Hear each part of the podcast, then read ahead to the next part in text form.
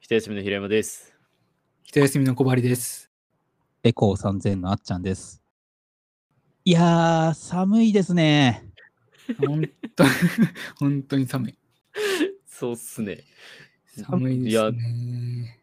今日、ちょう今日、本当寒くて、なんか歩いて家帰ろうか、なんか電車で最寄りまでい行って帰るか悩んで、でもちゃんと歩きました。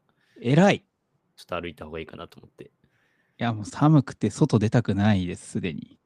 ね、いや、本当なんか夕方ぐらいから東京は寒かったですけど、もう、うん寒くて寒くて、外出るたびに、ちゃんと長袖も着て、ダウンも着て、いてるんですけど、それでも寒い。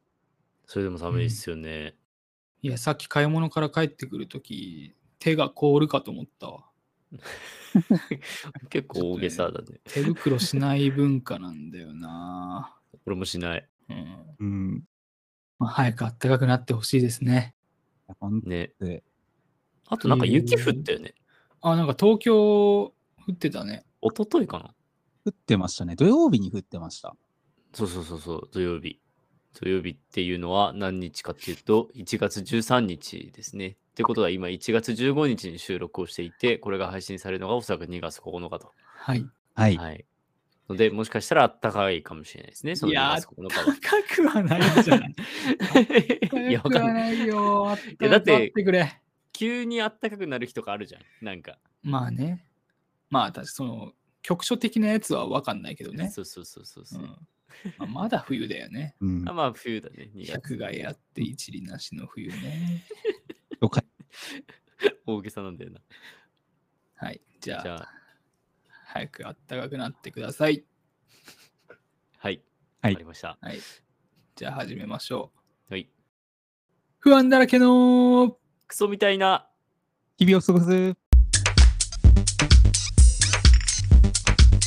この番組は、ものづくりの旅路でさまよう2人が、日々の疑問を試行錯誤しながら、わからないままに喋ってくつろぐ番組です。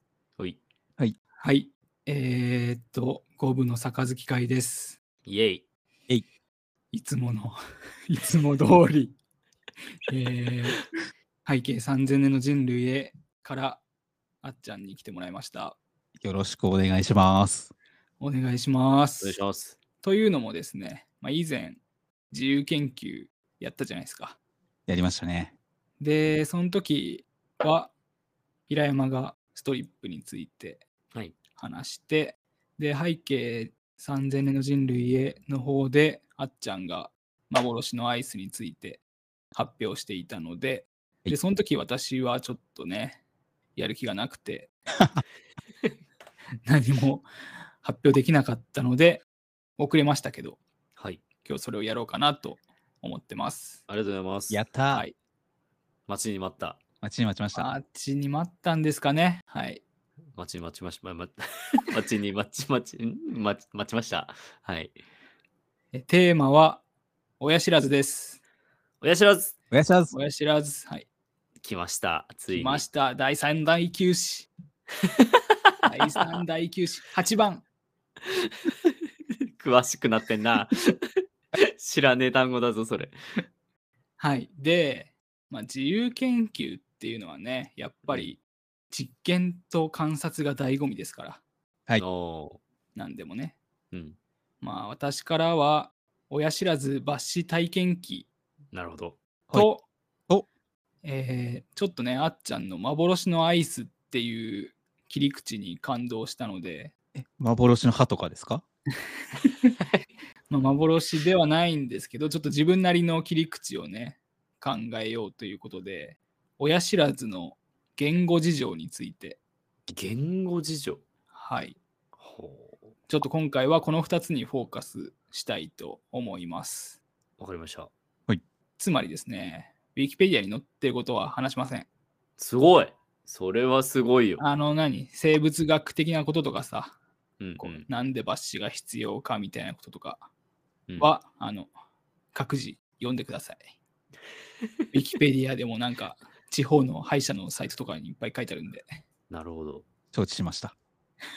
でですね、ちょっとね、一個ね、問題ではないんですけど、おお。あの、ローテナントラジオ、ローテナントラジオで、はい。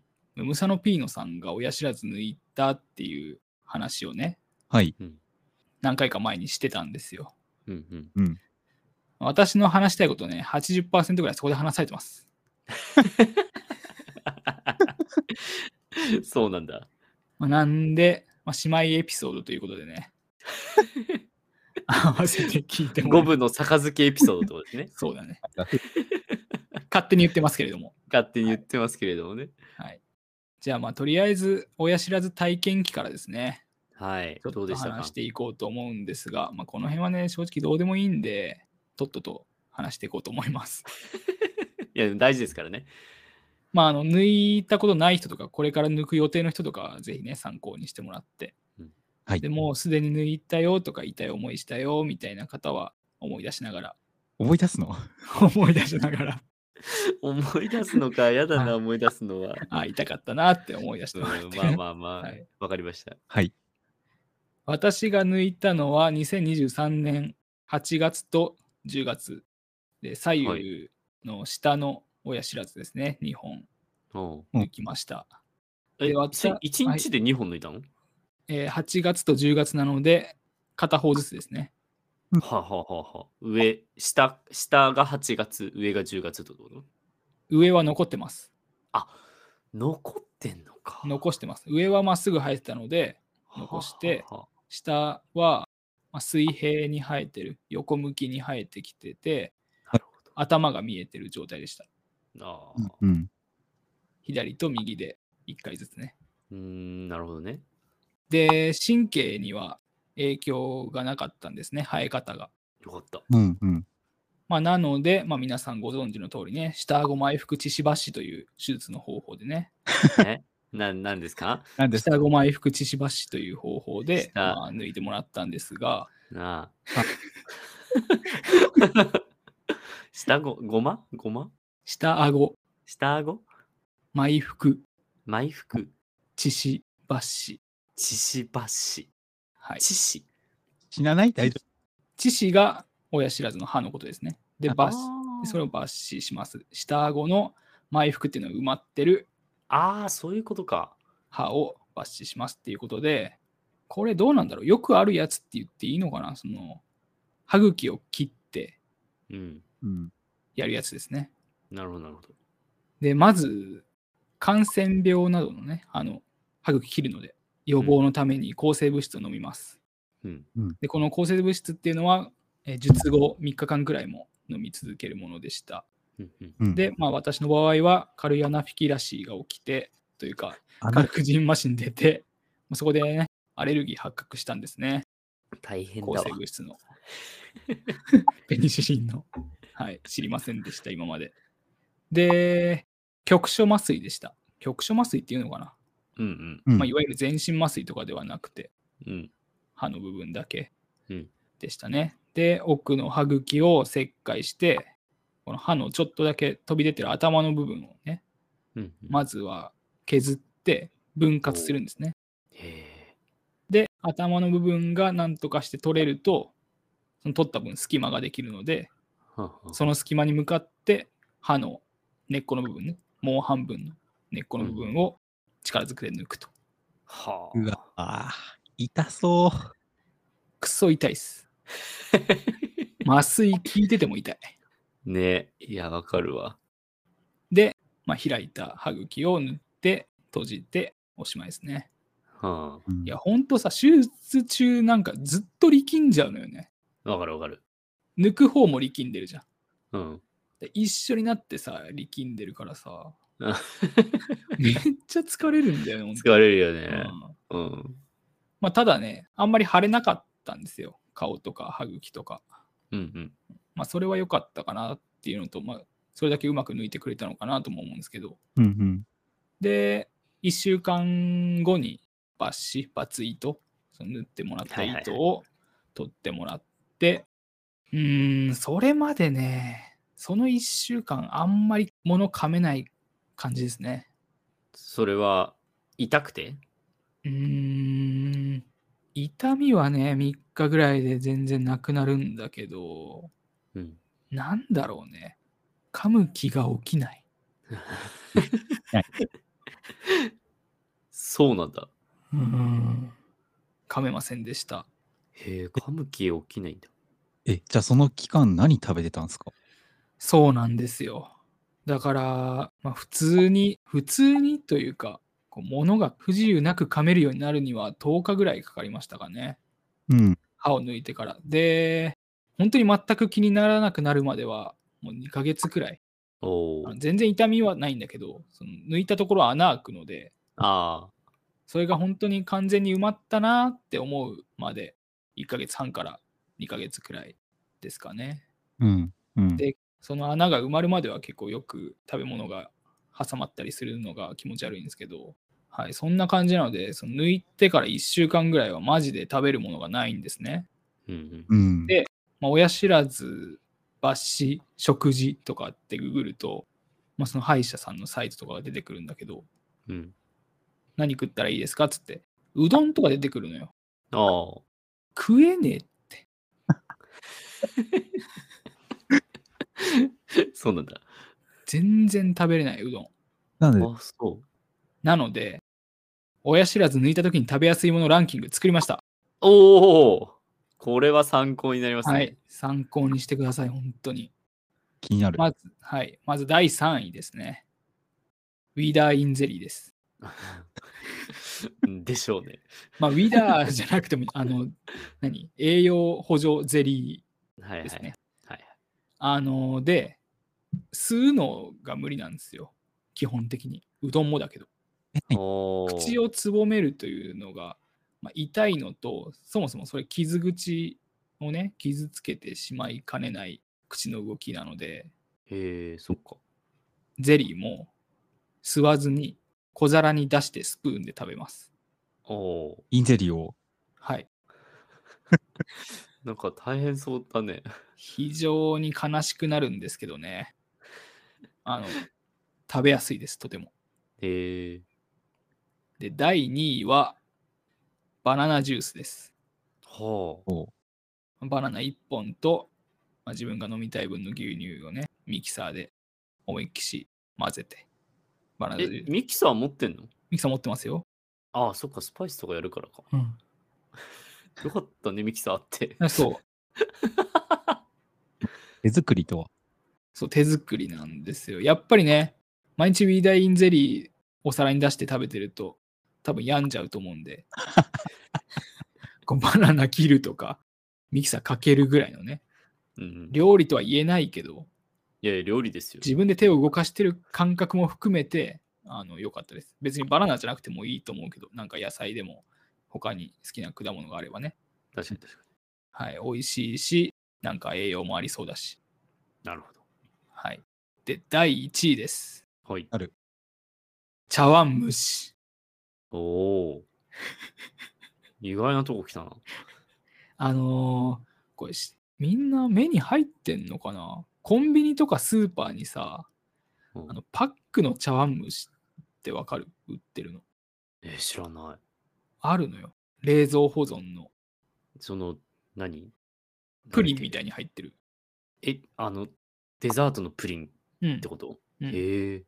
まああれと同じテンションの茶碗蒸しが売ってるんですよ。ほうほう。ほうほうそれがね、美味しいんですよ。へえ、食ったことないな。で、冷蔵保存で冷たいままでも食べれるんだけど、湯煎で温めることを一応パッケージによると推奨していたんですが、うん。うん。じゃあ暑いの食べれないっていうか、あんま傷口に良くないんで、暑いもの。確かに。うんうん。私は冷たいまま食べてたんですけど、うん。いや、美味しいんですよ。美味しいっていうか、この何も食べれない時期に食べるものの中では、非常にね、味のあるものではあはうんうん。いいんですよね。噛まなくて済むし。あ。確かに。え、具材そうなんだ。具材は、まあなんか椎茸のちょろっとしたやつとか、銀杏みたいなやつとか、あと鶏肉、まあ、ちっちゃいんですけどね。このくらいだったら、まあ食べれるかって感ギじ。リギリ、まあ、もうなんならそ、ちっちゃいんで、飲み込んでもいいくらいの大きさなので、食べやすいですね。なるほど。でした。はい。参考にどうぞ。いや、どこでも売ってんだな、茶碗蒸し。どこでも売ってるよ。今調べてみたけど、うん。セブン、ファミマ。そうよコンビニはプライベートブランドで全部出してますからね。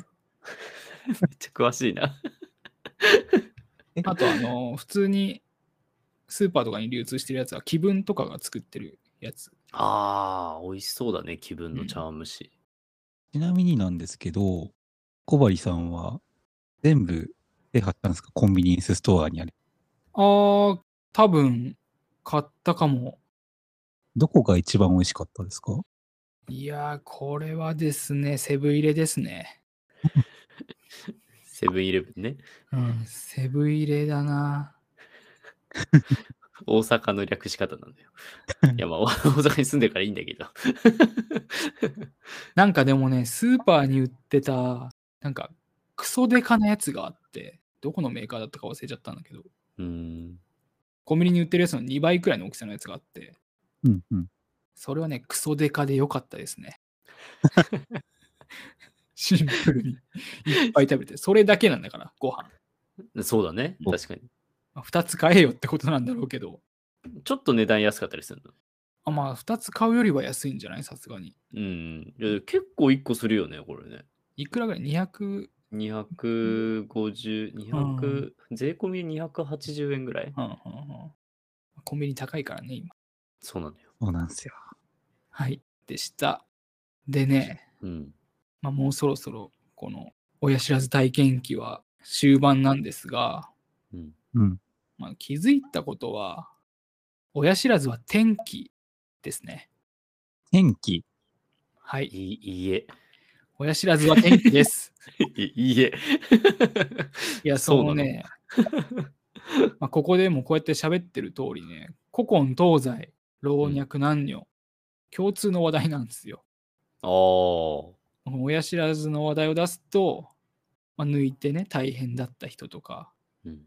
私も一緒でしたみたいなはいはいだ。ったり、抜いてもっと大変だった人とかね、うんうんその骨削るとか、入院して全身麻酔でしたみたいなうんうん人とか、一方で、まっすぐ生えてて、すんなり抜けた人とか、あとは、いずれ抜かなきゃいけない人とか、そうね。うん。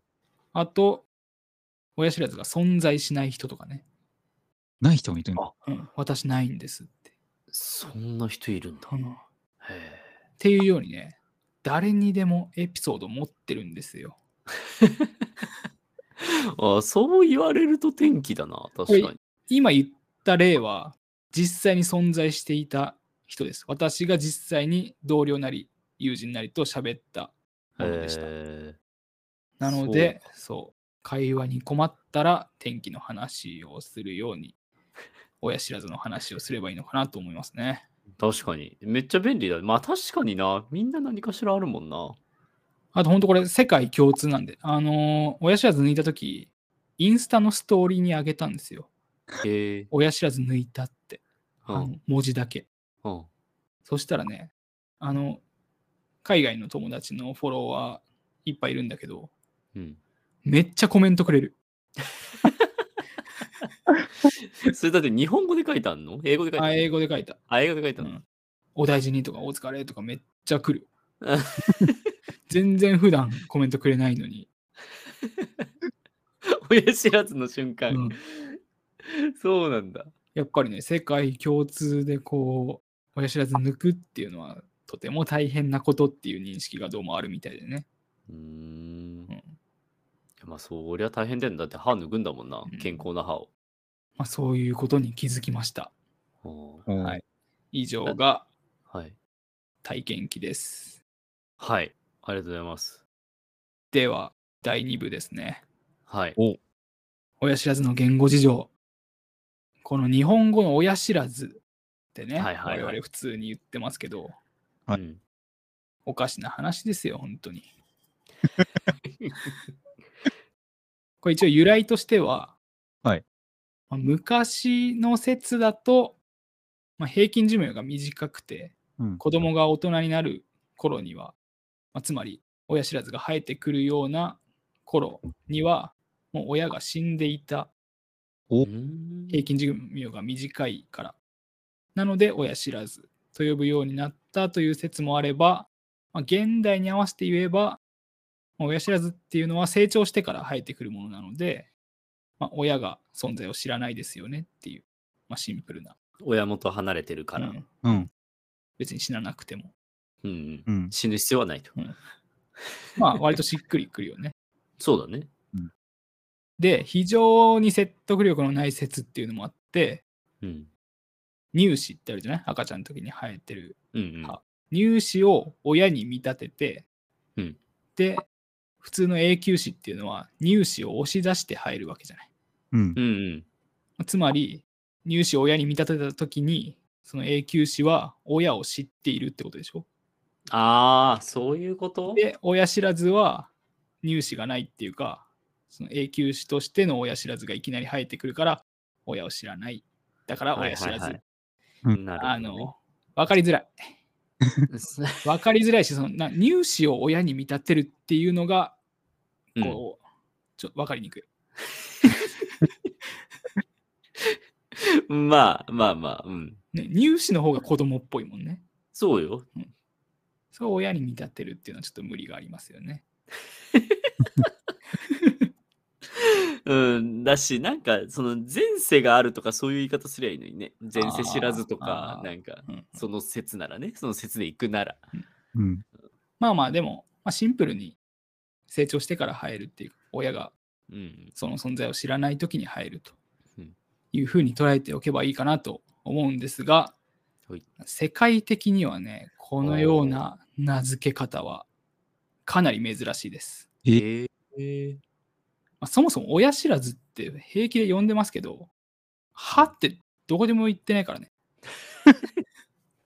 確かに入試は死って言ってんのにな。永久死も死って言ってんのに。親知らずってなんだ動詞じゃねえかみたいな。 確かに名詞ですらねえな。親が知らないだもんね。文章だもんね。 そう、文章。はい。で、英語で何て言うかというと、知ってますいや、知らないです。 ?wisdom tooth と言います。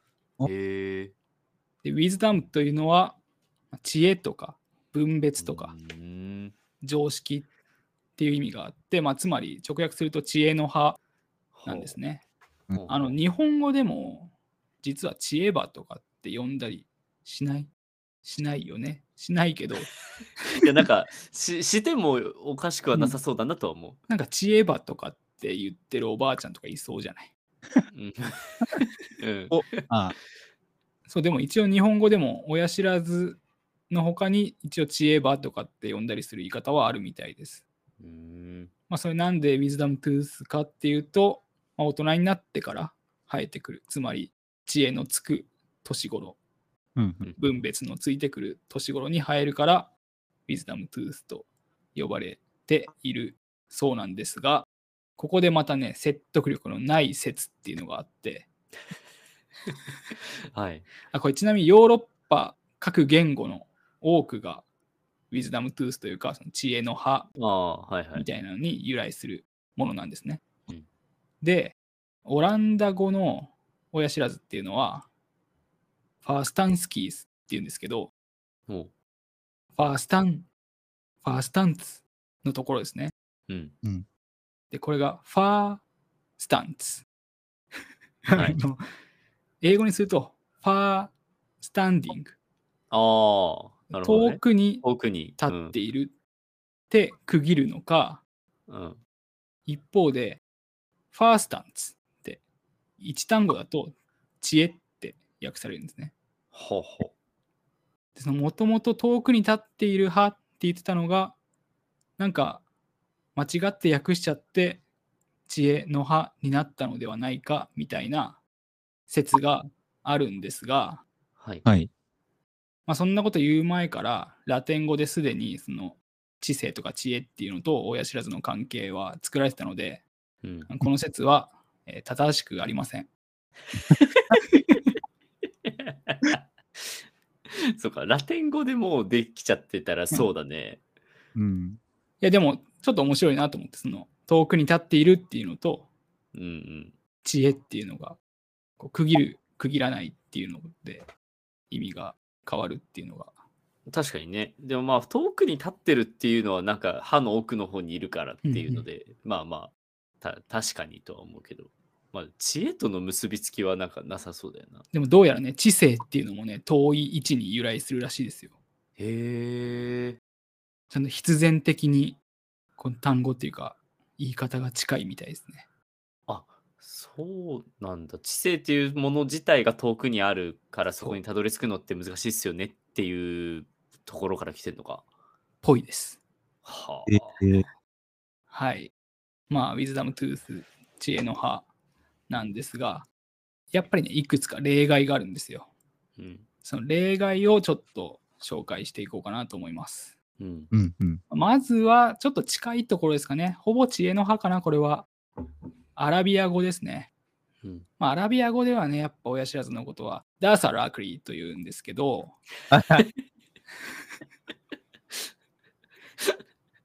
いい当然かのように言ったけど。えーまあ、精神の葉ですね。うーん。まあ、ちょっと近いよね、知恵の葉と。ああまあ確かにね。で、トルコ語。うん。はいはい。皆さん、やっぱトルコ語といったらね、イエルムヤシディシですね、親知ら ずは。はい。 そうなんでしょうか。これがね、面白いよ。うん。 20歳の歯です。へえ。ね。直接的だよね。そうだ限ね。定的だよね。まあ、生える人は生えるかもね。20ぐらいからうんね。うん。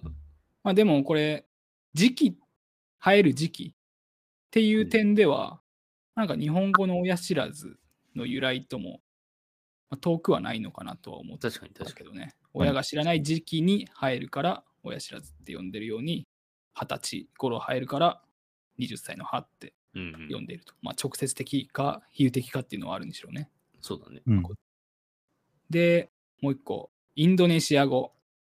ほいはい。インドネシア語はね、まあ、ギギ分数ですね。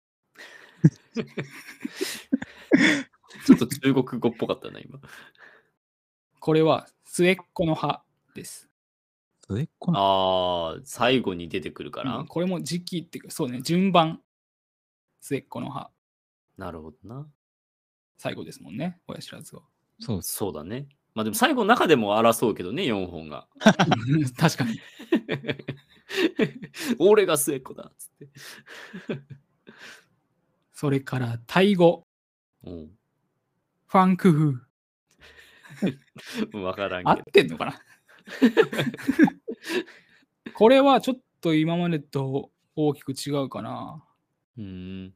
身を寄せ合うとか寄せ集まるみたいな意味がある単語を使ってるんですね。うーん。まあ、なのでこう時期とか順番ってよりかは場所おう生えてくる場所の特徴なのかなと思いました。集まる。まあ、身を寄せ合うとか、おーまあ、狭いところに生えるじゃない。ああ、そういうことか。うん、無理やああ、り。確かに確かに。確かに確かに。歯の状態の方行ったってことね。まあ、場所って意味ではねその間違った説のその遠くに立つあはい。オランダ語の遠くに立つみたいなのも、まあ、場所だもんね。あ、確かに確かにう。ん確かにな。はい。っていうね、のがあるんですけど、大鳥ですよ。大鳥。忘れてませんか、の皆さん大好きな言語。皆さん大好きな言語皆さん大好きな言語。なんだろ韓国語 あんにわせよ。あにゃせあよん。にわせよ。チャルプッタケよ。ちょっと喋れてるけしん。ちゃんよ。見すぎ だよ。脱出お一人島見すぎだよ。チャルモッケスムリだ。はいす。ごいね。みんなはい大好き韓国語。はい。これもね、その知恵の葉とは違う由来があるんですね。うーん。はい。韓国語では、サランニと言います。へえ、愛ってことよくわかりましたね。はあ勘のいい人はわかると思ったんだけど、う。たらサランニって言って、ね、よく、サランヘ、うんサランヘよ、 うん。 ちんちゃサランヘ、て言うじゃないですか。そうね愛し愛してますと。うんはい、その愛ですよ、サランニーっていうのは愛の葉。うーん。まあ、愛を知る時期に入るというかね。おー、ロマンチックでロすね。マンチックなんですよ、韓国語。いいですね。もっと好きになるよね、韓国語。本当に。 そうだね。 親知らないからとか、そんな理屈こねてんじゃねえよと。本当に愛そうを。知る時期だろ。そう愛を知ったからお前は歯が生えたんだと。そういうことよ。ああ、それいいね。いや、い俺もいよね、。本当にいいと思った。そう呼ぼ愛の葉。愛の。あう。うん。うん、呼びたい。です。ありがとうございますり。がとうございます。カムさん、おにだ。こんばんはよ。それはな何どういう意味ですかあカジュアルなありがとうですね。ああ。こんばんはよ。うーん。目上の人にはカムサムニダ。なるほど。あにわせよ。カムサムニダ。マシッソよ。おい何が 何が美味しか ったのよく、よく知ってる。マジそれはしてマたシ。ッソよはい。以上が私の自由研究です。いや、面白かったね。その切り口、いいっすね。げ言葉の方に行ったのは。うんいやー、意外と出てきてくれてよかった。ねえ。てか、親知らずがまさか。あまあでも そうだよな。英語で親知らずってわざわざ言わないだろうなと思ってたけど、知恵の歯なんだね。そう。やっぱり韓国語を聞いてからだと、知恵の葉ってなんかつまんないなって思うよね。まあそこまで言ってないですけど。 まあいや、いや、韓国がやっぱずば抜けてよかったね。そうだ、うん知恵の葉って聞いたときはね、初めて聞いたときは、はあって、かっこいいね、 それかっこいいね、みは歯だから。たいな。だから、はあ、はあ、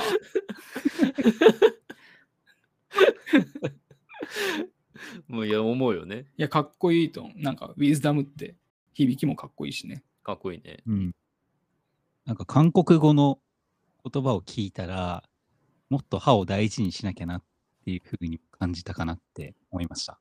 ああ、じゃあ、抜いちゃったってことはもう愛ないんだ。一本のそれやば いね。愛は4個あるんだね。うん。というか、抜いて愛がなくなってるのであればうん、知恵もなくなってるってことだからね。そうだね。そうそういう話じゃないんだね。歯自体が知恵とか愛じゃないね、別 に。知恵がつく時期に生えてるからそう呼んでるだけ でね。てか、うんその生えてこなかった人、愛がないことになっちゃう。あ、確かに。に、愛を持ってなかった人になっちゃうからね。知恵もない。そうね。ない人ってことですもんね。そうそうそれはちょっとさすがに、時期の話ということで。いやいや、よかったですね。いや、韓国語はロマンチックでしたね、本当に。うんう。ん、まあでも韓国ドラマとかでそういうシーンがあったらさ、なんか入りそうじゃないですかあ結構韓国ドラマとか影響者のあの指であの親指と人差し指でハートを作るポーズあるじゃないですか。あ、はいはい。あれもなんか韓国うん、そうですね。よね。だから、そういう愛の歯っていうのも、もしかしたらそういう韓国ドラマとかで言ってたら、日本に入ってくるかもしれないですよ。ああ、確かに。どうやって伝わるんだろでも、なかなかドラマの一シーンで、親知らずのシーンになんなさそうだよ な。親知らずが主人公の映画とかあればいいけど。う。あ、だからさ、こう、大学生の物語でさ、うん。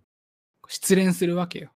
はいはいはい。でも失恋の痛みっていうのもさ、こう愛を知るには重要なわけじゃない。そうですね。で失恋したタイミングでこう親知らずが、あそういえばなんか奥の方違和感あるな出てきたなみたいな。あ僕も愛を知ったんだな、そっか。うん。あの失恋も無意味ではないんだ、みたいなね。うん、バラードがそこで流れるやつですね。そうそうそう。で、抜くのかなで、抜く。で、手術のシーンに入る。で、あ、同じ痛みだ ってなるのかな これが愛の痛みかって。実感できた。やかましいな。ぜひ制作お待ちしてます。お待ちしてます。はい。ネットフリックスの皆様。 依頼お待ちしてます。脚本書きます。じゃあそんな感じで、はい。いやー、でも面白かったです。ありがとうございます。本当に。まあ、またそれぞれ調べたいことあったら、勝手に調べて、勝手に発表していきましょはい。これ自由なんだよね。自由研究はいつやってもいいんで。そういや期限とかない。う。やりたい時にやりましょう。やりまはい。じゃあ、あっちゃんわざわざ来ていただいてありがとうございました。こちらこそありがとうございました。はい。じゃあ、ありがとうございました。ありがとうございました。カウンサムリーダおさむりだ。ー。この番組は Spotify を頭に Apple のおじき、Amazon のおじき、Google のおじきで配信しております。片木の皆さん、かっこリスナーからの勝ち込み、かっこお便りは、X、かっこ旧 Twitter のクソ長ハッシュタグ、不安だらけのクソみたいな日々を過ごすで募集しています。